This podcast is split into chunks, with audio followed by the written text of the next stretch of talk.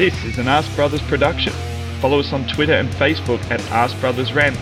Download all our content on SoundCloud, iTunes, and Spotify.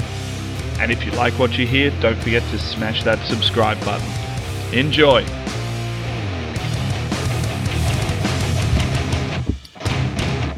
Welcome to this, an Arse Brothers Rankcast, an Arse Bros OG. And Toby, we're uh, we're back. We're in the, the the driver's seat of this this you know this this post game podcast that you and I do, and it's sort of becoming a bit of a, a, a reoccurring event now, isn't it? A reoccurring thing that we sit here after a, a lackluster Arsenal loss and try and convince ourselves that we're going to take some kind of like higher view, 30,000 foot view of the club and the game and, and not get caught up in all of the, the ranting and the shit. Was that a question? Or just Well, a statement? You know, we're, well, we're here in a we're here in a room, you know, talking to each other. Yes. No, no. Apologies. Apologies. Yeah, it's um, you know, I don't tend to be completely fucking knee jerky. I, I dislike certain players and certain situations sometimes, but um, with the game, you know, even though the post and the crossbar and Leno to some extent seem to be our best friends, um, I also thought we had an opportunity to um, to snatch it, and we actually so- showed some um, some um, minerals and resilience and, and a bit of gut. So let me package that and say there is some silver lining to a pretty dire performance again. But I'm quite happy to thank you, mate. I'm quite happy to go down a bit of a, a discussion on on what's wrong and what what went wrong in the game. But I just want to put that out there before we begin that it ain't all bad. You know, we weren't ever miraculously going to become this amazing club. Just things have stalled for some some reasons, and we can go into that.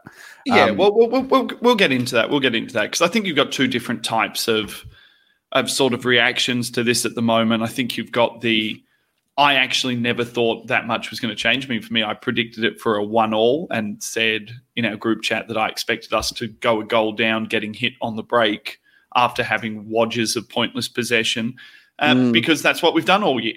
So Mm. you know you've got that side of thought and then you've got this other this other train of thought this other side of thought at the moment that is you know that the world is coming down and everything is shit and Arteta out and we are going to dig into some of that stuff as as we go because it's important it's important that we that we cross some of that stuff off the list but just before we keep going I'd like everyone to look at the bottom of the screen because there's a banner there and it says Mike is a cunt and that's because Mike on his show put up that I was a cunt because on someone else's show we put up that Toby was a cunt. So apparently this has started a war of who is the cunt of the week. And uh, Scunny Mike from the Friday Hours show this week, you are the cunt of the week, my friend. You are the cunt of the week. And and that actually Also- comes that actually comes back down to me because I didn't know how to do it. So I before the show that I facilitated, the monthly pod, the most recent one, I specifically requested to Scunny Mike if he could put Max is a cunt banner on the See bottom. now, but uh, you've been the cunt. and he, of the he week. obliged. And he You've was been the happy cunt of the it. week for like two years straight, though, Toby. So it's about time someone else got called a cunt. Also, I found out the other day. Did you know that when you are trying to monetize videos over Facebook and YouTube, that pretty much as soon as you say cunt, you don't earn any money anymore. So I've realized, Toby, that is us fucked for ever earning any money because apparently even fuck is bad. So fuck the cunts. Not here for You the know what cash. I say? Fuck Anyway. you and fuck Zuckerberg and fuck censorship and eat a fucking dick. We'll be Yeah. how we want to be and we'll keep it real. Knock knock. Be poor Who's there? the process. Fuck off. um, Toby, into the game. I guess we should start at the start because um, that's the start. Um, Mm. Major changes that people wanted to see. Pierre Emerick Aubameyang played through the middle. Check. Alexander Lacazette dropped. Check. Joe Willock into the team. Check. Arsenal into a pure back four with Kieran Tierney played at left back. Check. You and I had this conversation a couple of weeks ago. We put a few things out on Twitter and we've spoken to a few people about the idea that changing the formation because Mikel Arteta's formation was already so fluid that we were really already kind of playing in a 4 3 3 anyway. We're playing in a very, very fluid formation. So the idea of actually changing it, it, it didn't really make you and I think that massive like wads of change would would instantly happen because we'd gone from a 2 5 2 1 to a four three three because if we were still going to defend with seven at the back without the ball, it wouldn't make a fucking difference anyway. And pretty much, Toby, I hate to say a toe to so, just to, for another Trailer Park Boys reference. If anyone doesn't watch Trailer Park Boys, you're not going to understand a lot of mine and Toby's jokes. But a toe to so, Toby, that changing the formation wouldn't make a huge difference to the Arsenal Football Club. And we really saw what was a very similar performance to what we have seen in other games. Definitely, and and and you can uh, either agree with me or disagree with me, but I actually thought it was a Xhaka was dropping back into the centre of a back three a lot of the time as well, and leaving Willock and Ceballos in a two. So I think in terms of that fluidity, we were still doing that. I thought Tierney and Bellerin both had um, really good games for me, and I, I can see them improving and improving improving us. You know, both of them playing in their natural positions. Um, but you're right. I mean, the, the fluidity doesn't really change that much, and then it also exposes players who ain't that good in the first place in certain mm. aspects of the game. Aubameyang. So, um, yeah, we, we have to have a look at um, we have to have a look at those things as well. Um, However, Toby, first sort of five ten minutes of the game, the first three touches that Willian had, I wrote down. All three of them were a touch, a turn, and a burst forward. And I got the impression in the looked, first five minutes of the game, I was like, start. wow. Mm. Yeah, I was like, wow, the, these guys have had to kick up the ass. These guys have, have, have, have come out here to play. And it just dissipated incredibly quickly, Toby. It dissipated into – a lot of what we had already seen, which is the midfield being emptied, it dissipated into a lot of what we'd seen with uh, the Arsenal players seemingly getting very, very worried about actually producing a tackle. I mean, the backing off uh, without well, literally every time Leeds got on the ball, Xhaka just went in and made part of the back six, just made three centre backs across the across the back with essentially that, everyone but back that's there. the conservatism of our play. That's uh, the conservatism. No, I know this is, but this is this yeah. is what I'm getting. This is what yeah. I'm getting at, Toby. Is that even with those so-called attacking changes and bringing Joe Willock into the team and playing a ten and Aubameyang through the middle, and and in essence, we did remove a defender for an attacker. A defender was removed to make way for Joe Willock. And as far as uh, us producing more shots, more shots on target, we still only produced two shots on Not target really. for the game. Not really. It was like 50 fucking ninth minute before we got one on That's target. I'm fucking saying. Are you listening oh. to me or have you got shit in your ears today? Which one is it? Definitely shit in your ears. Anyway, what I was saying was, if you would like to listen to me for a moment, Toby, is that despite people believing that these moves would make us an attacking force, that that we would somehow come out and start firing and that Pepe would deliver us all of this go forward. The same issue remained. And the same issue remained that we had a massive disconnection between the midfield and the front lot. A lot has been said about the really, really poor performances. Willian completely fell out of the game. Pepe will go into him later, but did look lively for the first 15 minutes. And once again, Arsenal produce, I think it was four shots in the game, two shots on target, uh, one of them a very weak effort from Aubameyang, and one that that Saka maybe should have taken. But despite all of these changes, Toby's and removing the defender to bring in the attacker, the problems remain, the passiveness remains, and the backpedaling, the running away from midfielders driving at you to form this this back six or back seven still remains. And I guess the thing that I'm I'm interested in today, having been on Twitter and having looked at everything and having looked at what everyone said and, and had long conversations with people, Toby, surely Arteta isn't, this isn't his game plan. Surely this isn't Arteta saying everyone bail back into the box. This must be one of two things either a complete loss of confidence within the team defensively, uh, reminiscent of the end of the Unai Emery era, where it felt like they were so afraid of losing that they just went completely passive, or it's the opposite argument to that, and it's that this is being heavily coached now. That we are we are overcoached, overstructured, overthought. Or I guess the only other part to that could possibly be that it's a Ceballos Xhaka midfield two, and that doesn't really work, and we know it doesn't work. So No, I'm interested I'm- again. I'm gonna- I'm gonna- I'm going to stop you there. I'm going to stop you there. Well, I didn't actually the- make a statement. No, I didn't did. actually you say made, which one you made a which. series of fucking statements without asking a question. But I'll try and sift through it. I disagree with you in the finger at the midfield because the front three they don't fucking move. They don't create any space. They don't alternate positions. They don't make runs. They don't put pressure by changing what a defender is set up to know about us. Okay. So I guess Willock was tasked with having a bit more of a, a free role. Okay. And he did a good job running, but he was fucking rusty. All right. So a lot of the, the the touches didn't come off, a lot of the passes didn't come off, a lot of the things broke down. There was sloppy passes that we hadn't seen for a long time from Rob Holding, sloppy passes, Gabriel, sloppy passes. There was just turnovers consistently. You know, your your Pepe's, your your Xhaka's was playing so deep that he was effectively a centre back for me. All the pressure was on Ceballos to make something happen, and I actually thought he was our best player. You know, uh, you know, maybe up until Pepe went off. My issue, instead of constantly focusing on the midfield, the midfield's job is to defend and contain and find attacking passes where those attacking threes have stressed the defender and pulled them out of position. This isn't happening. All right. And coming back to your other point, among your many, many points, will be the fact that Willian, so we made some attacking changes, but we still didn't make all the attacking changes because Saka was dropped to the bench. Whether that was tiredness from the international break, I don't know.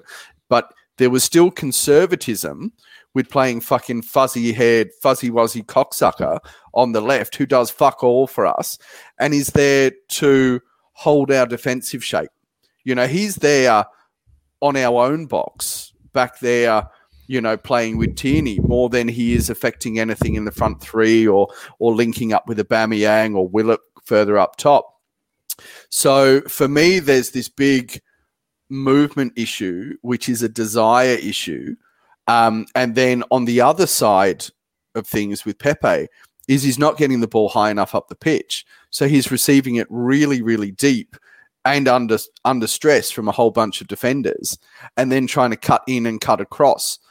So there's yes, we are conservative, but yes, we're not conceding. We've actually got the stingiest defense in the league. Toby, we should have conceded We don't have- today. We should have conceded before Pepe went off. So that's Correct. pure. That's Oh. pure fucking. That's pure fucking luck. If you're going to go down that path of of saying in this particular game we gave up attacking mode for defensive mode. I'm not because saying we gave it up. All right. But what I'm what I'm saying is, and all of those post hits and, and Leno um, saves, that was after we saves. would we were after defending our own box because we were a player down.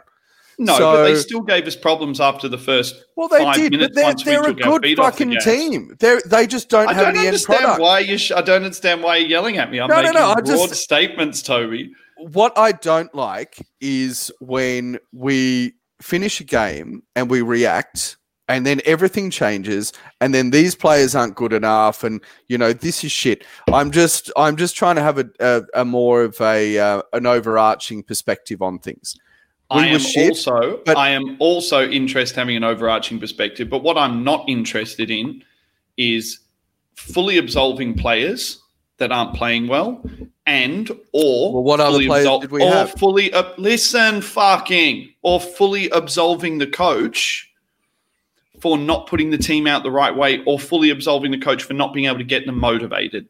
That's kind of the space I'm living in. I don't think that it's one problem, Toby. I don't think that there's one issue here. I don't think it's specifically a midfield problem. I don't think it's specifically attacking problem. I don't think it's specifically a Mikel Arteta coaching problem. I think there are huge fucking issues going on in this club behind the scenes, and that's being played out on the pitch. I put up a tweet that said teams that connect off the pitch connect on the pitch. And none of those players look like they're connecting on the pitch. I'm really fearful that there is factionality at the club right now. I'm fearful that you've got a senior playing group who either aren't doing what they're told or don't like what the rest of the team is being told to do. And then you've got a group of players who seem to be very willing to see out what the manager wants them to do and are putting in shifts, but they're not the stardust players who are actually going to go and win you games. So there's this huge fucking imbalance in the club at the moment. And I'm really worried that at some level, and I hate using terms like lost the dressing room, but I'm really worried at some level that this is starting to reek of the end of Unai Emery. This is starting to reek of that Baku team. The same team. It's the same down, fucking club. Down tools, same players, same clubs. You've still got Ozils in the club stinking up the joint, putting up fucking tweets at halftime saying, "Yah Gunners, yah," at halftime, so that everyone in the world can just sit there and fucking tweet and be like, "Oh, we want you back in the team, Mesut. We want this. We want that." I guess you know. Well, I, am going to say something you, really pol- polarizing. I don't actually reckon Emery was as bad as we thought he is because no cunt can manage this team. They're not that. I don't good. think that's polarizing there's at all. Flaws, Toby. There's flaws re- everywhere. If you remember when we did, do you remember Manny did the the forgiving our sins, the Church of Arse Bros episode, and we all came in and we said what our our oh, sinful yeah, yeah. thoughts yeah. were. Yeah. I don't know if you remember this, but one of my sinful thoughts at the time was I said, I don't dislike Unai Emery as much as I dislike the players that made Unai look like shit. I didn't hmm. absolve him of being a, a, weak manager and not sticking to task, but it's the same fucking players. It's the same core group of players. We've even gone and added more players like that group of players who let Unai down. We added more of them. You know, we dragged in Willians and more guys like this. And I'm looking at it, and there mm. has to be a factionality within this club. There has to be a point at which what the coach he's going mental on the sideline. I don't know if you saw Ted, but he was going mental on the sideline. That's not what he put them out to do. Mm. So what is it, Toby? Is it chicken or the egg? Because you've got two types of Arsenal fans right now who are like, the team's being put out like shit. It's not making it work for them. The other side is saying the players are fucking shit. And I'm like, is it neither? And is it the environment with which they're trying to play their football in, what's going on behind the scenes, is mm. causing just this this disconnect everywhere? Because Can we admit, Toby, there are players out there not putting in shifts, including our captain, and that's another lazy performance from him. He shouldn't, he shouldn't be our runs, captain. He's never didn't hold material. up. And again after the game, Toby, this is the third time I've seen mm. this this season. Again, after the game, the whistle blows and he's laughing and hugging people.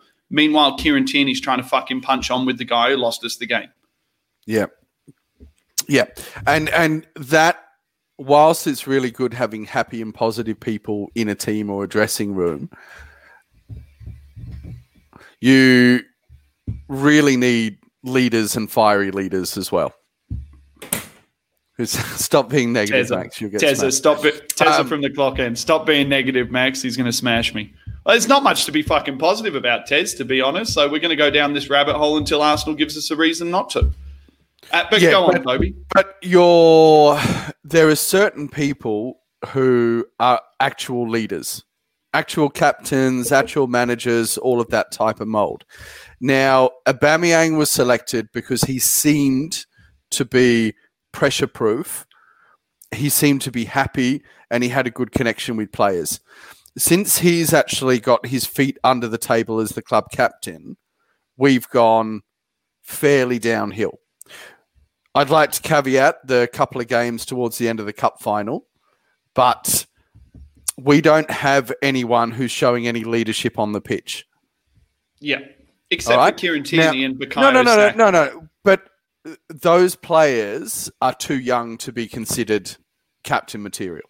All right, and that's that's a reason why you've got someone like a Granit Xhaka, who might not get near the first team that much anymore, but who will remain club captain or a pseudo club captain, because he's the one setting those standards for training that you know, and and in terms of carrying out the manager's orders that a manager will always go to. All right, we now in terms of like factions off the pitch, we have no fucking idea of this stuff. We have No, it's and all I did, here. and I it never, said, all I never said I did. I never said I did. I said this is what I'm feeling. This is this is what. I'm feeling is happening. Sure, sure, no worries.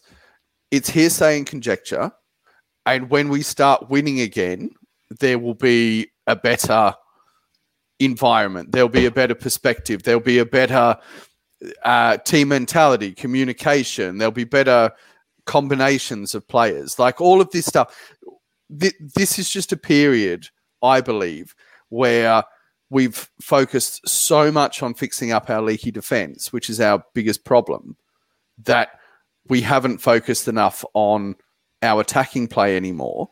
The form has dropped, and in the Premier League, when you're playing three or four competitions, you don't actually have time to do that much changing, you know, in terms of the coaching. So, you know, and then we've got the player recruitment, you've got industry. I mean, Mesut destroying the club internally. Once again, hearsay and conjecture. The cunt's getting nowhere near the fucking first team. It's dead. Let's Yeah, stop fucking He talking about He it. should be fucking banned from Twitter as well, though. Look, Toby, I'm not gonna. I'm Hmm. not like. I'm, look, I'm all for the the kind of approach that you're taking at the moment. You know, I'm all for a bit more fucking zen and let's all take our socks off and walk through the garden and feel the green leaves between our toes in the You're a morning. dew. dickhead, but yeah, Yeah, Yeah. I, I, I, I understand. I understand all of that. Um, you know, But we'll have a- a, in a win, lot- and everyone will be fucking noshing him off. well, again. in a lot of ways, So- Toby. In a lot of ways, Toby, we did have a fucking win. We went to fucking Man U and won. And what did it do for the club? Nothing. Everyone expected that would chuck us into gear. We'd go on a run. People are saying next three games, win, win, win, back at the top. It did nothing for the club. And that's why I keep saying there is something wrong inside the club because you're hmm. saying a win will turn the club around. A goal for Pierre Emerick Aubameyang smashes his fucking penalty in the top corner is apparently going to turn him around. How about a guy who's been frozen out of the team, told it's because he didn't fucking run enough, he didn't track back enough, he didn't do enough, given a run in Europa, done the right thing, gets his run in the Premier League, Toby, and proceeds to do the grand total of zero tracking back, exposes Hector for the entire game, and from all mm. reports, got a fucking bollocking at half time for it and made sure he found his way off the ground. Made sure of it. That says to me there is a systemic problem within the club. There is a systemic problem within the playing group, and this is not going to get better. What do you do at this point if you're Mikel Arteta, Toby? What do you do? Do you do you do you, do you drop Oba after You you, just drop Lacquer? Do you drop Willian? You've got to drop Pepe now. Do you fucking go out next week and play fucking Reiss Nelson, Martinelli back with one day's fucking training and Eddie Nketiah and think you're going to go beat, beat Wolves? It's Mm. rock and hard place territory. And I'm not saying in any sense get rid of Arteta because I don't think that that's I don't think that you would gain anything It'd be from that fucking right now retarded if anyone. it would was be a, it would be a stupid move. But I'm also saying that management comes in a number of different layers. You know, and when you go and take over a structure, I've done it in the past in my career. If you take over a structure that's unmotivating, that's not performing, the first thing you start doing is work out what you need to do underneath that to bring in the right people. But in the interim, you have to get the best out of the people that are there. And that means that you have to motivate them. And that means you have to prepare them to actually go out and do their jobs by hook or by crook. You've got to get a result. And right now, we're seeing failure after failure after failure. We just got done by Aston Villa and done badly and should have been done. Let's let's be kind. Four goals should have been done. Let's be kind. Three goals to nil should have been done. I- I We had a we had a much- fucking player sent off. You donut. We were shit before he got fucking sent off, Oh. Toby. I'm all for the zenness. I'm not They were shit. fucking. They were shit. They didn't have any final third whatsoever. But fuck, they ran. Fuck, they moved. Fuck, they had good combinations, and they looked like a good team. This Bielsa guy is a good manager. I know there's no crowd, And what are we? it, And what we were Villa? playing away from home at Elland Road. All right, we could have nicked a point. Oh, we, we could we could have nicked the win if Saka had to just put his foot through it or chipped over the top. All right. And Now, you know what? It would have been fucking highway robbery and undeserved. You like don't don't look at the fucking result. Look at the performance. Look at the application. Are you going to defend the application of the players? Is that what the you're going to performance? I saw was Tierney, fucking heroic. Bellerin, best game I've seen him play all season. I would say fucking Ceballos, absolutely cuntish, nasty performance from him. I fucking loved it. All right. The where I have an issue once again is up front. Those front three are doing fucking nothing. We also had Pepe sent off. If he doesn't get sent off, then we're still in the game. All right. Football But and does get sport, sent off. football and sport are on very, very small margins and moments in time. Okay. Yes, Toby, I Confident- understand all of that. and a loss of confidence. All right. What I'm saying is this isn't great, but what happened was everyone pulled in a shift instead of falling apart and defended their fucking ass off and threw themselves in front of the ball when we had players out with fucking Rona, no symptoms, by the way, fuck off.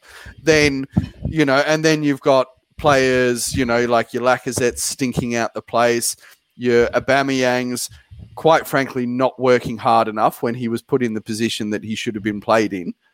You know, you had Reiss Nelson who come on and played quite well, but as soon as he played well, Pepe was sent off, so his role changed.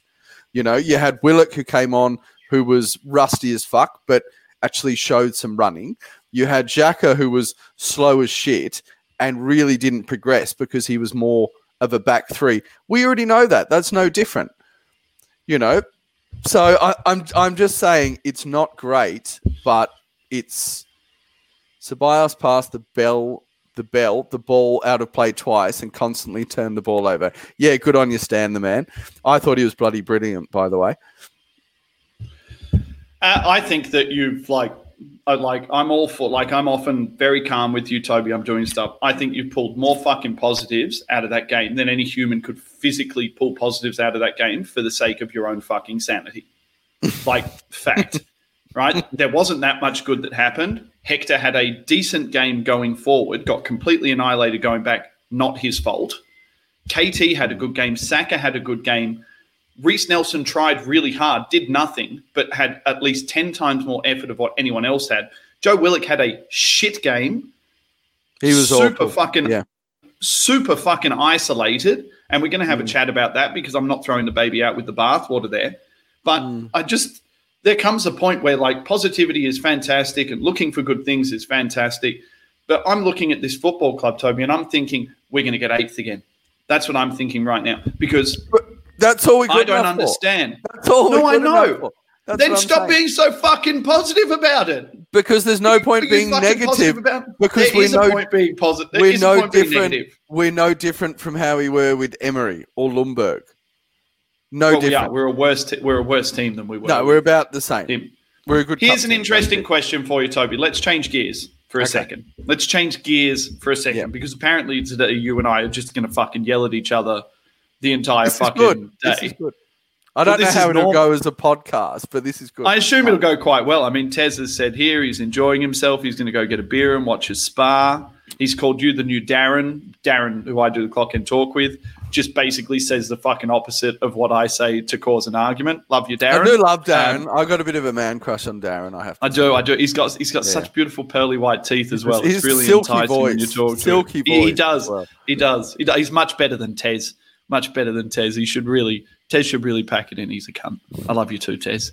Um, quick shout out to the guys in the chat. So we've got Manny in the chat. We've got Tezza from the Clock End Talk podcast. I do the Thursday night live, uh, which is one of their Patreon shows now. Uh, go give them a follow. We've got Den the the Ruthless Gooner in there. Great channel if you like following very tactical breakdowns of everything that's happening. We've got Big Steve. Big Steve was on with us uh, on Scunny Mike's Friday show. We've got Manny coming in and calling me a cunt, making fun of my moustache, which I don't have anymore, uh, and saying fuck people's motivation. We already had that argument today. Manny, uh, we've got Stan the Man from almost every podcast in the podcast realm. He is the true podcast tour. And we've got the one and only Fergus Keating from Guns and Yellow Ribbons. I'm going to be on with them on Wednesday morning, Melbourne time. Lots of people in the room. Uh, more than we usually get, Toby. We're fucking popular at the moment. Um, Don't changing gears, why. Toby. Changing a couple of gears because we Sure. we got to come back and we got to talk about some more negative stuff later on. So I'm Cool. sure you're going to say that it's all very good and very peachy and much more yoga stuff. Um, but something that I really kind of wanted to rip into and talk about and, and, and get an idea of kind of how you were feeling about it um, was the fact that Gabriel and Holding, I know that you said that you thought Holding had some poor passes and Gabby had some poor passes. I thought that was movement related as well. I thought they didn't have channels to pass into. Um, Very good if I am- defensive display, though. if I am going to take some something out of this game, Leno was very good. I thought Hector Bellerin, when he wasn't fucking exposed by Pepe in every possible way, was very good and very good going forward. Played some beautiful passes. Uh, Holding was an absolute rock. He only got done once by uh, Bamford, and that's because he actually slipped. It was for the Bamford header. Holding went to get up, and his back foot slipped out. Commentator said he he got caught under the ball, but he didn't. Uh, Gabby had another very good game. He cleared one off the line with his dick, which clearly hurt. Um, he walked around rubbing it for quite a while. And Kieran Tierney put in a manful performance. Um, very strange for so many of the players who we thought were so good uh, to be getting either positive points or lauded in this podcast, Toby, when we conceded, I think it was in the second half, 12 uh, I think it was six shots on target, 12 shots overall in the second half.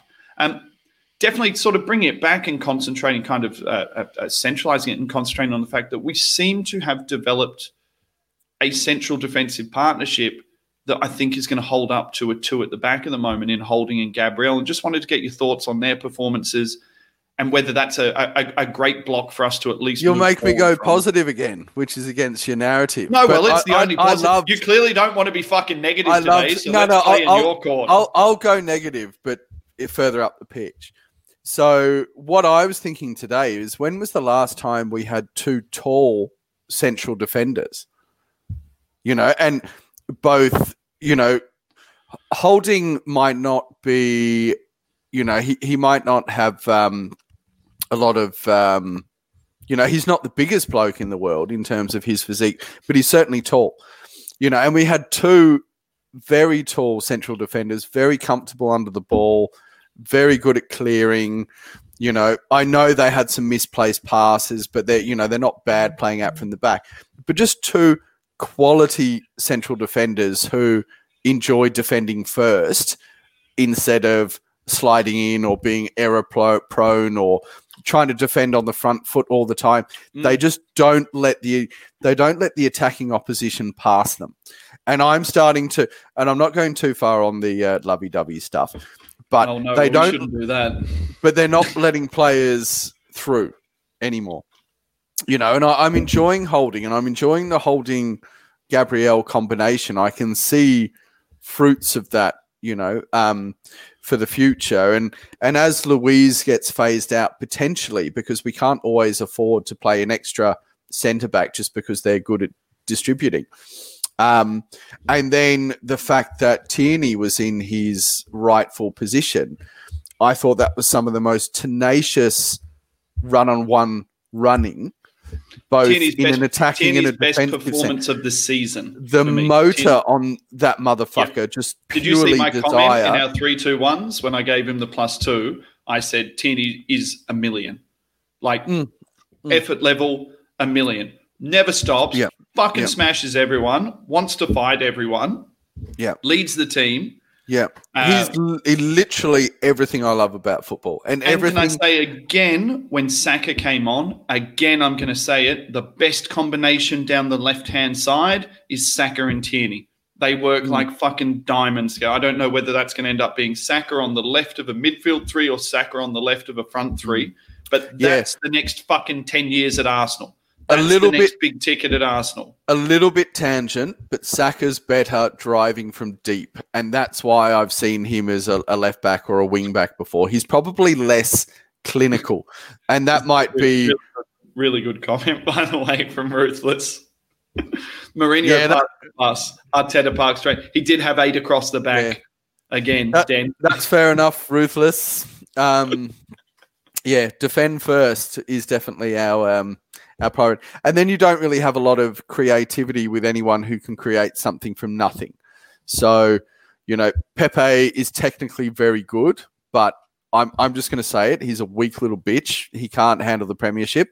He needs to put on some size. Willian, let, let me finish. let me finish. you're going to Willian is a fuzzy haired fuck who's fucked and shouldn't be anywhere near the team. And we're having sloppy seconds from Chelsea again. And apparently it was Arteta that pushed for him in the first place. Massive fucking mistake. Massive wages. Just fuck off. I don't care anymore. If we're going to play this defensive, all right, and be this positionally conservative because we defend first, we need to have some spark up in that front three. So Oh, horse- anyway, Horses for courses for me again, Toby. There are going to be games where I think you do play three centre backs. There are going to be games where I think you do play Willian, where you are looking for structure instead of chaos. Um, I actually thought Willian tried to play chaos for a bit today and immediately was blowing out of his ass. I actually think he emptied his tank in about 30 minutes. I think he, he tried to do the opposite of what he does, boned himself, then he was blowing out of his fucking asshole. Um, well, blame management because you know, like he did okay at Chelsea last year. I actually thought he had. I think was that I was against. someone on Twitter who was saying when you guys signed Willian, I laughed my fucking ass off because he said Twitter. He said not Twitter fans, Chelsea fans knew he was done. His stats are padded from last season because he got bought in. He was playing smaller minutes and he got bought in and he did stuff when he came in. He was taking all of their free kicks. So his goals, his goal, uh, uh, his like assist numbers and stuff like that was Mm. all padded. But he said he knew they were Yeah. cooked. I don't know. There was one game. I, I think my memory may escape me, um, or have escaped me rather. But there was one game. I think it was against City, where he absolutely dominated last season, and I thought this. you know what? you know. players can do that for a game. Mm. I even question the fact that we fucking played him every single game since we started him. That surely the, the game plan would have been if you're going to go get a guy like that, I want to look to the bench and say, okay, Saka's played 60 minutes, he's blowing out of his ass. Mm. I've got this guy who's got all this fucking experience who's going to come on and see out the game. Mm. Not the fucking other way around. I know. Look, Well, well I, I mean, and then you bring on Saka to be the cool head. I'll join. I'll I'll join the the hearsay and conjecture brigade. You know, he must have a photo of Arteta like noshing off Pep Guardiola or something because there's a reason that he's starting every fucking game. I wouldn't And want a blowjob and- from Mikel Arteta. His beard looks spiky and like it wouldn't be enjoyable. There are lots of men I'd get my dick sucked from, like David Beckham. I think he'd suck a good. I'm not saying I'm like that. I want to go get my dick. no, no, by- you were a bit was like- positive with that. You know, you were a bit positive with that. If I was If- like gun to my head and someone was like, "A man has to suck your dick," All right, like well, that's that's be better. That's better because you were I'm actually talking Arteta would be very high up the list. positively with a grin on your face about which men you would like to suck your dick rather No, than well, love, I, if I you had. Anyway. Beckham. anyway, moving Yeah, on. Just don't Um, let him talk first. Yeah, moving Yeah. on. Um, so, a couple of things I wanted to talk about, um, and a couple of things that I'm getting really confused with. So, it got put up to me Your in a sexuality. yeah. Obviously, I've taken the Ryan Reigns. Day. Well, I've had a haircut and I've had a shave, Toby. I'm I'm, I'm feeling. Oh, looking looking rosy cheeked as well. I've also lost six kilos in three weeks just from going back to work. So being well, sat on the couch for seven for months to going back to work. So straight off me, I'm feeling okay. Um, couple of, so it got put up on Twitter to me the other day. Someone posted up and tagged me in it because it's something I'd said a couple of weeks ago. And they tagged me in the game against uh, Chelsea, where Martinelli goes and scores his his goal. Um, and it showed this amazing pressing performance from Arsenal. This amazing pressing performance where everyone was pressing from the front. The team were pressing high. They were winning the ball back. They were pressing high at the front, absorbing through the middle, breaking down through the middle, and then passing through channels over the top and running. And I'm just wondering where the fuck has the pressing gone out of Arsenal? Because it's the note that I wrote down the most. We didn't press Villa. We haven't pressed Leeds. Everyone's standing off the ball. We're running backwards towards our goal as fast as we can. I listened to a stat today. Arsenal have made the least amount of successful tackles in the Premier League. Leeds well, that, that shows you back off. Yeah. In the Premier League. Why the fuck are we backpedaling? And Den said it from Ruthless Schooner. He said park the train, and he's not wrong because there are so many pictures of us being seven at the back, eight at the back, mm. right? Going deep into a box. And we did it against Villa without 10 men. So you can't say it's a 10 men reaction because we did it empty the midfield, giving up these massive areas for these deep crosses to come in and for people to get at us. And I'm just wondering, Toby, Arteta came from City right? Where City press the fucking shit out of everyone and rotationally foul. Right, those are the main things I think about when I think about City. Obviously, they have you know the yeah. star power when they get their opportunities. They and it annoys goals. the fuck out of me rotational fouling, yeah. but absolutely, it right? annoys it annoys me because it's effective. But you've got this Arsenal team now who have no press, and, and I'm just again, you know, I'm I, I, don't know the answers. I'm actually not making statements here because as an Arsenal fan, and as I, I guess you know, we we which pseudo pundits, Toby. We, we go online and we talk about football. You know, you and I often try and work things out and work out how and why and certain things happening. Where the fuck is the press? Why aren't we pressing? Why are we running back towards our goal? Why are we the team in the league? This is my question. I'll actually finally wrap up the question for you, Toby. Why are we the team in the league? I want to talk about three stats least amount of goals in the league, least amount of shots in the league, the 15th least amount of meters progressed forward per second in the league and the least amount of tackles in the league. I have no fucking idea because. What is the game plan? Well, it has to be, it absolutely has to be don't concede first and score second. There's but there, there was a game that we pressed, but I think that they were coached so poorly in that game and set up in a way that it suited us. And that was the Man U game. The other thing, the other thing I wonder. Man U never challenged us physically. That that game's a write off for me. Don't even take that as a marker. They never no. challenged us physically in any part of the game.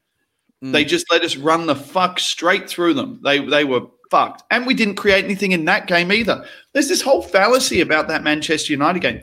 All we did, the Manchester Arsenal game, was like two negative batteries. Or was a negative and a positive? Negative ends of the battery. Yeah, but they didn't Together. oppose each other. They like they became what the fuck are you on about? Two negatives don't mix. Push away, yeah. Except I'm, I don't think that's what I'm trying to say. I'm saying in the Arsenal Man U game, they almost like we were both not good. And we met in the middle. And we actually, the two teams nullified each other. We didn't dominate them. They didn't dominate us. We got a penalty. Everything got mm. nullified in the middle. So I don't know whether that's negative, yeah. negative, or negative, positive. This beer's 8.5%, by the way. Mm. Negative, negative, positive, positive. I don't know which one it was, but I'm just yeah. saying that's a fucking. So, yeah, uh, yeah, yeah. So negative, negative, negative. Two dicks and no chicks end up in some serious shit. Like it just doesn't, they just don't go together two dicks and no chicks, bro. none. Zero. None. Not even. Oi, Corona. Um, uh, Toby, other notes that I have, and we're, we're going to rattle through a couple because we're, we're not doing anything. We're just having beers. So we've got nowhere, nowhere else to be for a little while. Um, Joe Willock, Toby. Um, so people called for him in the team his Europa form would lead you to believe that he was ready to step up into the team again. He offers something that none of our midfielders offer. Very happy to see him in the team. Wasn't a fantastic performance from him. He looked a bit lost. Uh, I just want you to know, agree or disagree. I put up a tweet saying you need to give Joe five games in that position so that he can work out and understand and build the confidence and know he belongs at that level before you can start throwing the baby out with the bathwater. Mm. I w- I wouldn't say five games. I think I I think with the amount of money and the amount of pressure that's in the Premier League, you don't have that much time to try shit out. Um, and he had a lot of game time under em- Emery and under Ljungberg and maybe Arteta at the start as well. Um, but I just thought that he did. He played about his level. He was quite good. He ran really fucking hard. He was a bit of a nuisance, and it just didn't come off. Very you know, hard. and, And, very hard to knock off the ball. You know, one and- and- to say about and sometimes sometimes you just got to wear that you know and another game or two. I wouldn't say five games but another game or two. Um and we certainly need an attacking element from um from midfield because we we really don't have it. We really don't have it. You know well when Elneny comes back in you know he, he's a pass and move a tiki-taka type of player. Um Partey seems to be a little bit better. Maybe he can get his foot through a few things, be a bit box to box. But I certainly wouldn't imagine him being an Aaron Ramsey or Frank Lampard arri- arriving late, getting his foot through the end of things. The one good thing about Joe Willock or um, Joel Wickett, as my five-year-old son would, five-year-old son would say, um, is that he's he's got a desire to score you know, and he doesn't have the best finishing in the world, but he, he's there or thereabouts, you know. He's got Um, to what- know that he belongs at this level. That's the thing with Joe. I think he's got to know. He's now- got to make it happen. All of them No, have got but to make yeah, it happen He, he got that opportunity last year. He didn't take it.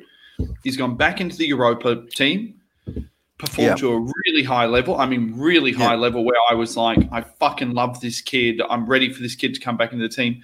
People don't realize he's over six foot one. He's a big boy. Yep. He's a big bopper. He runs fast, tracks back, he tackles hard.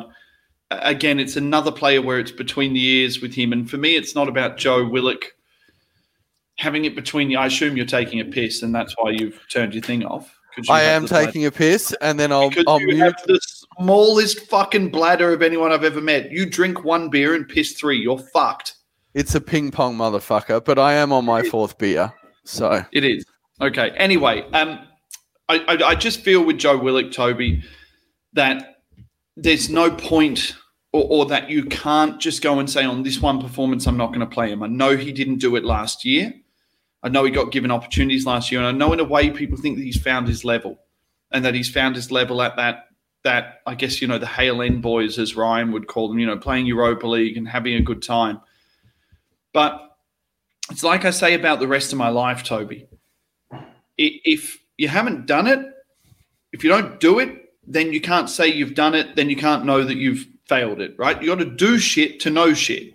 Like, don't make a comment about sticking pingers up your ass unless you put pingers up your ass, right? You need to know shit. You need to do shit to know that that's that's the thing that needs to happen, right? Or that that's good or that that's bad. And for me, if we don't now give Joe a massive run in the team, a good, decent run in the team, if we bring him back in and then we cast him out again, you might as well say goodbye to that kid. I don't think you can keep bringing him in and putting him out, and bring him in and putting him out, and bring him, putting him out. He needs to be in now. He needs to be in for a run of games. He needs to be protected. He needs to be picked, and he needs to be told. It's almost like having your balls rubbed, Toby. He needs to be told, "You're good for this level. You can play at this level."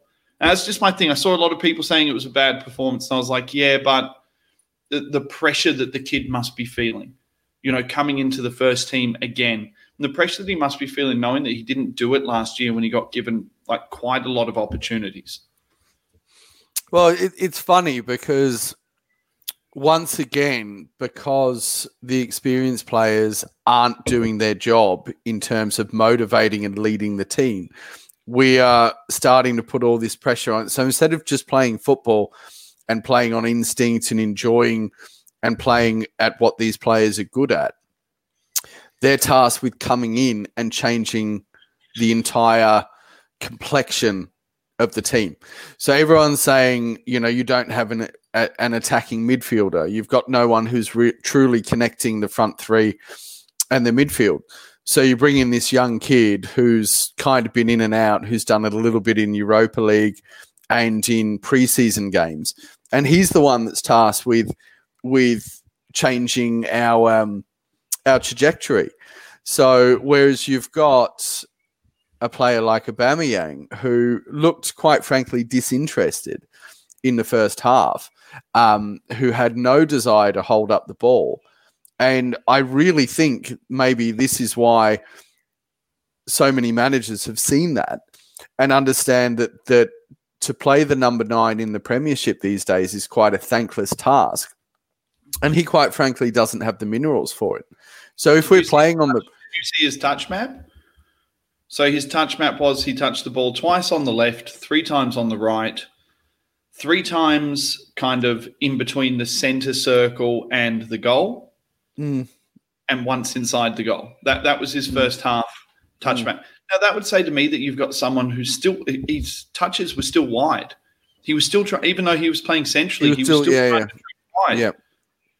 you know, Mm. which which is just wild to me. Like, so I've, I've, I think I was listening to uh, Bergkamp Wonderland. I was at the driving range today, and I was listening to Bergkamp Wonderland, and they were talking about the fact that surely if you're going to play Auba, you want to play him off the shoulder of defenders because he's not big enough to compete with them dropping deep.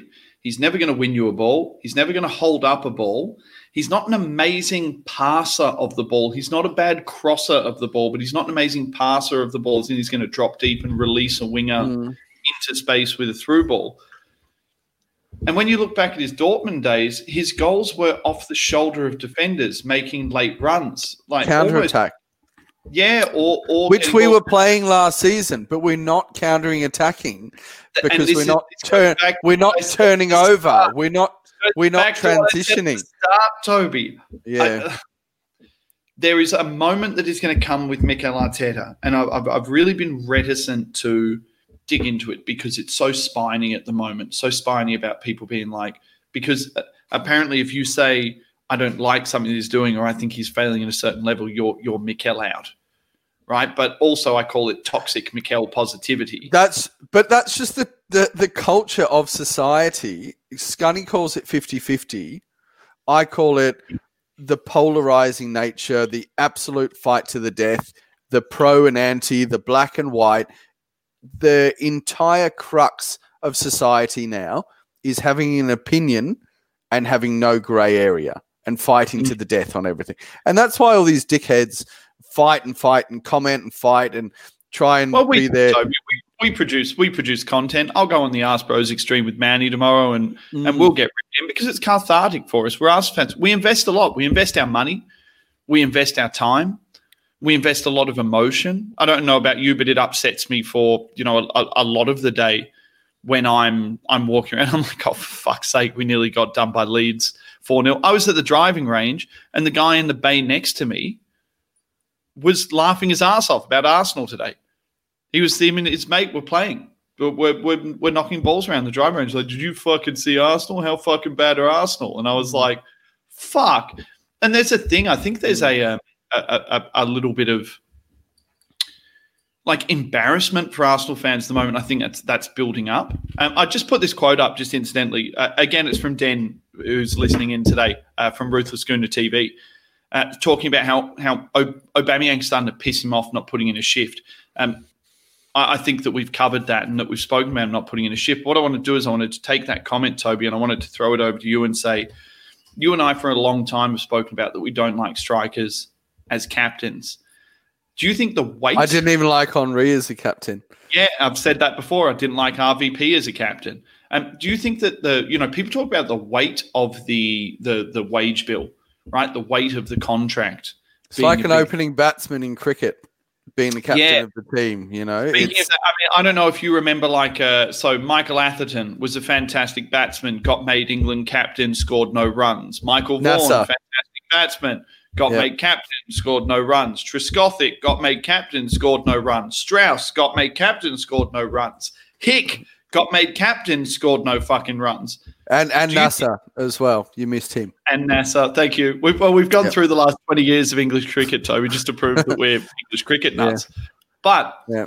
do you think that uh, taking the captain's armband off Aubameyang may actually be the, the release valve that he might need now? Is Fuck yeah, fuck yeah. anything He's he's a good he's with the weight of being the Golden Yeah. Boot winner last year? for sure, for sure. I, I don't think he is a bad egg by any stretch. I just think that he he's a good time guy, and I think you need some serious grab by the scruff, scruff of the neck type of captains. And I, I know we're not going to have a Tony Adams or a Patrick Vieira anytime soon, but I think we really need to um, we really need to think about who's leading us. And and for a long time we had we had players who are our captains that didn't even play. And that pissed me off, like your Thomas Vermaelens, and th- there's other examples as well. And I hate goalkeepers, goalkeepers and strikers as captains. I detest. Mm. I don't. I don't mind a goalkeeper as much because they're pretty dominant personalities at large. Ed's just put up a comment, Toby. Would you give the captain? I'm not saying. I'm not saying. I'm not saying Xhaka, but I would actually say, out of all of these fuckwits at that club, he's the only one with captain um, I would tendencies, the, or you know. Toby, I didn't even like it when they put the armband on him when Over came out. So Xhaka for me is is maybe not done as a player. He's not my favourite player. I think he can do a job in a certain situation. I wouldn't put the captain's armband back on him. But Toby, the question remains. Yeah. For a great Yep. deal of us, we did a podcast about this last season, and I think Mm. for about three of the six Arse brothers, we all said Hector Bellerin. All of us said Hector, Hector Bellerin. Yeah, but but I then most of the Arse brothers have wanted Hector Bellerin out. No, I know. I- So, so- I'm, not. I'm not saying it would be Hector Yeah. again. I think that there are maybe, if I was to go with a player off the field and give him the captaincy, an off the field player, being like, again, you know, like Mertesacker was captain and not playing, Arteta was captain and not playing. For me, it would be David Luiz because everything we know about him is he's a very important structural point. He looks after the players. He gets the young kids over for dinner. He gets them settled in their houses. He's meant to be this very, very like gluey Pot- person. pot- potentially, potentially. I, I I think in response to that previous question, no, we wouldn't go back to Xhaka as captain, even though he is the pseudo captain at the club. I think we need to start nurturing or training someone up. Yeah, well, look, I would say Tierney is the only one who shows captain tendencies. He, Too much. he's not? He's no, but he's not fed with a silver spoon. He looks like there's a bit of a cunt about him. He, you know, like he shows it consistently on the pitch. Now, why not give him like a vice captaincy role and put in like a three to five year plan for him? So, you know, you've got players like that that are consistently showing that level of um, performance and desire who aren't letting us down on the big moments. Coming back to Xhaka, he displays the leadership qualities, but he but he's too he comes up with too many errors on the pitch to drag the other 10 players by the scruff of the neck and say follow me. So what do you think about holding? I love a centre back as captain. I, He would I need- we, we don't know if he's good enough yet. He would need this season to solidify himself. Yeah. But if he Yeah. plays the vast majority of this season and him and Gabby form a fantastic partnership, I know everyone still talks about Saliba and, and we haven't seen him and his mum died and he was homesick and he's a young man and Arteta might not fancy him and all of this stuff. There's a reason he's not playing, is all I'm going to say. I agree with you, Toby. That's Yeah. why we haven't touched on it Yeah. at the Arse Brothers Yeah. because we, we try and avoid the very low hanging fruit. Um, but I do think that Rob Holding would be someone who we could maybe give the captain's armband to. Well, another one of the vice captains for sure. Well, I guess- and, and I you guess- train them, you train them up. Well, Toby, let's do what we always do and go back to rugby league leadership group. Well, that's what Emery did. Five captains. Is in our leadership group? I'm not talking about five captains. I'm talking about leadership groups. What's the I'm difference? talking about. Well, no, five captains because it was called five captains. Well, right? what's what's the difference with a leadership group? No, now you're just fucking picking pennies out of a Butthole. bank cake. I don't know Yeah. if that's actually the saying, but I've, that beer was eight and a half percent. Um. Anyway, moving on. Now that I've made You're, do, you're doing a Ryan now. You'll be like, man, No, oh, Nene. When Elneny comes back, I make him captain. Uh, Thomas Partey could be an option. Obviously, not now, but by the end of the season, Thomas Partey could be a ca- uh, an option as well. I don't know enough about Real Madrid, but I definitely do think, Toby, I think the crux of what uh, it, the crux of what we're getting at Mm. is that maybe, like English opening batsmen, having that much weight and having the weight of being the captain on top of Aubameyang, who is a good time guy. I've been a good time guy, Toby. You're a good time guy. When you and I get together, we like scissor into an animal good time guy and end up consuming all of the drugs. But I'm Except not sure. we don't have vaginas, and that's why you would scissor. But you Yeah. know, yeah, but we I'm just saying- combine. I I would say we're more like a like a superhero or like a Power Ranger or something like Yeah, that in terms I'm of getting fucked up. You're And then yeah, If you Captain Planet, if you let your getting fucked up powers combine, then we make Captain Planet, and we we go for days. okay. I'm saying if you got a little bit of me and you got a little bit of you, you got a great leader. But individually, you probably don't have a great leader. Both shit cunts. Yeah. Yeah, both shit cunts, but different things for different horses for different courses. Now we're just doing this for fun because I'm half cut and we're talking shit. So we're just going to me keep going. Yeah. it is what it is. Um, Me too. Where am I up to? Toby, last one. Last one we're going to do before we sign off. Um, Okay. Pepe's career at Arsenal is over. Uh, he hasn't False. applied himself to the team the way we expected it to. Um, he has been chinned by Arteta, and I got the feeling that he wanted to be anywhere but on the pitch in that second half. I got the feeling he got fucking bollocked by Arteta for not doing his job and thought it's cold, it's wet. We used to talk about players who didn't fancy it on wet Wednesdays at Stoke, and I really feel like that is exactly what Pepe wanted. He wanted a nice, warm, early shower, and he fucking made sure that he got it.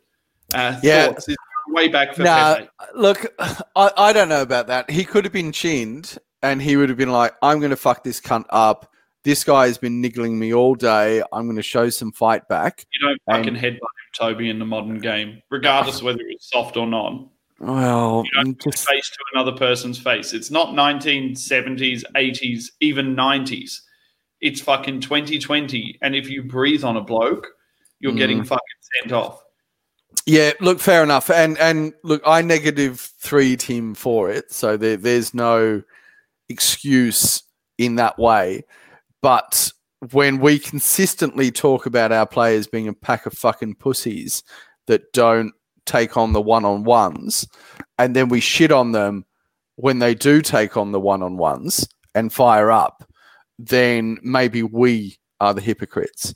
So, what I come back to with, with Pepe and why I don't want to dismiss him or say that's that's his um, Arsenal career done is he's a young player and he really fucked up. Like he really fucked up. But how many times did like a Patrick Vieira fuck up? He was consistently sent off. So the the sp- or, or or a spiky little cunt like Ceballos who's on the edge of getting sent off a few times in this game and and I really enjoyed that by the way. He will learn from that and reflective practice in any if you want to get into that like management side of things reflect reflective practice would mean that he would learn from that. So rather than cut a line through him we paid fucking 72 million pounds for him. That's not his fault you know he now has to go let me finish he now has to come away and fucking earn his place back into that team or he doesn't but How many he doesn't. Times, but but he doesn't get sold. He doesn't get sold tomorrow because he got sent off. The world doesn't work like that. I'm not talking about him getting sold tomorrow, but I'm talking about him getting sat on his fucking ass for a period of time, Toby. Toby Well, he will. He will. You He'll be chinned. you know He'll be chinned. You know my background. You know my career. You know the the things I've done, the way that I've operated, and I've worked in industries where you have to motivate people, you have to chin people, you have to bring people in, and you have to touch their balls. You have to make sure that you've got a team of people who are all pulling in a certain direction, preferably all pulling in one direction, but everyone needs different levers pulled. I'm wondering how many different levers you can pull with Pepe because I feel like the first level was like play him, play him and back him, and he did nothing. Then the next level was like pull him out the team and get him playing in the Europa League and get him scoring. Check. Then the next thing was you're in the team. Can you imagine that Mikel sat down with him before the game and said anything but but Nico, this is what I need from you. A manager like Arteta who's screaming so much on the sidelines, you'd almost expect him to go out there and double foot someone just for the sake of it. Right? From the sideline, from the coach's box. Do you really think that he would have said to him anything other than Nico, go out, work hard, show me what you've got and make a difference? Hmm. And he went out and he did fuck all before he got sent off. Absolutely fuck all. And I'm not even talking from an attacking perspective because he is a moments player, and I understand that. A moments player. He might Mm. try some once overs, fall over the ball. He might try to take someone on and fall over the ball. He even had a couple of opportunities where he tried to curl one in in this particular game and came close. But the one thing that you would be saying to that guy, what I need you to do, I don't care if you make a tackle, you just have to come back. And to see heat maps of him with Hector not getting double teamed, but getting triple teamed, with Xhaka pulled into a centre back role, That's gonna, that's gonna hurt getting triple teamed. Ceballos on the other side of the pitch, Xhaka pulled into a back six, and Mm. Pepe standing in the fucking penalty box, sitting there looking. These are the same things that we killed Özil for. These are the same things that we killed oh, countless other fucking players that we've had over the years for. Yep. You know, the thing Yep. I look at, the thing I'm asking, I'm not saying, you know, do you dump him out the team? Do you sell him? For me, if you can get 40 million pound for him or 50 million pound for him, you get him. You you get it done because I don't think he's shown enough. He's had nearly two full seasons now. Sorry, he's had a whole season and he's had part of this season now. I wonder what other levers can you pull down on this guy, Toby? What other things can you do? Chinning, dropped, in the team, played to death, put in the Europa squad. What else does Mikel Arteta have? No, and and and um, I'm going to say for once that's a very good point because you're correct on all of those things. For for me, I keep coming back to the fact that he wasn't a very good signing. He isn't a Premier League type of player. He certainly wasn't worth 72 million pounds, and at Lille, from everything that I've heard, he had very low responsibility in terms of work rate and defensive um, positioning and solidarity. So if we if we have bought a player that was completely unsuitable to the way we want to play, then it ain't ever going to work. And then you put the 72 million pound price tag on it and it makes it even worse. So I think in the modern context in, in, in the Premier League, you've got your wide forwards have to be industrious, ruthless, creative, and then also quite clinical as well.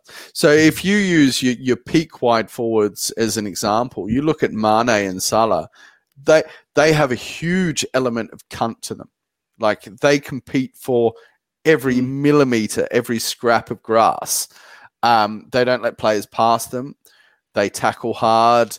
They run in behind, and they score at least one in three. You know, I have no stats to back that up, but they're they're very clinical. Whereas Pepe was never suited to the way we need to play. Big Steve. And yes, Toby, he had no pressure and total freedom at Lille, hasn't got the mentality to change that and works his bollocks off. Yeah, ex- exactly. Exactly. So he hasn't got the mentality. Mario Balotelli to me, it's got nothing to do with talent. It's all got to do with the bit between the ears. And I thought that his, I know that he always came off as quite a humble player because he didn't he didn't have the big outburst when he scored goals. But that face when he got sent off, that that fucked me up, Toby. Like the way he Mm. walked off, the way he walked off the pitch. He didn't put his head in his hands. He had like one touch, and it was like, "What do you want mm-hmm. me to do about it?" Yeah, I So mean, here's a that- question- that's, here's a question- that's here's a our, question for you. Europa League game on Thursday. Does he play?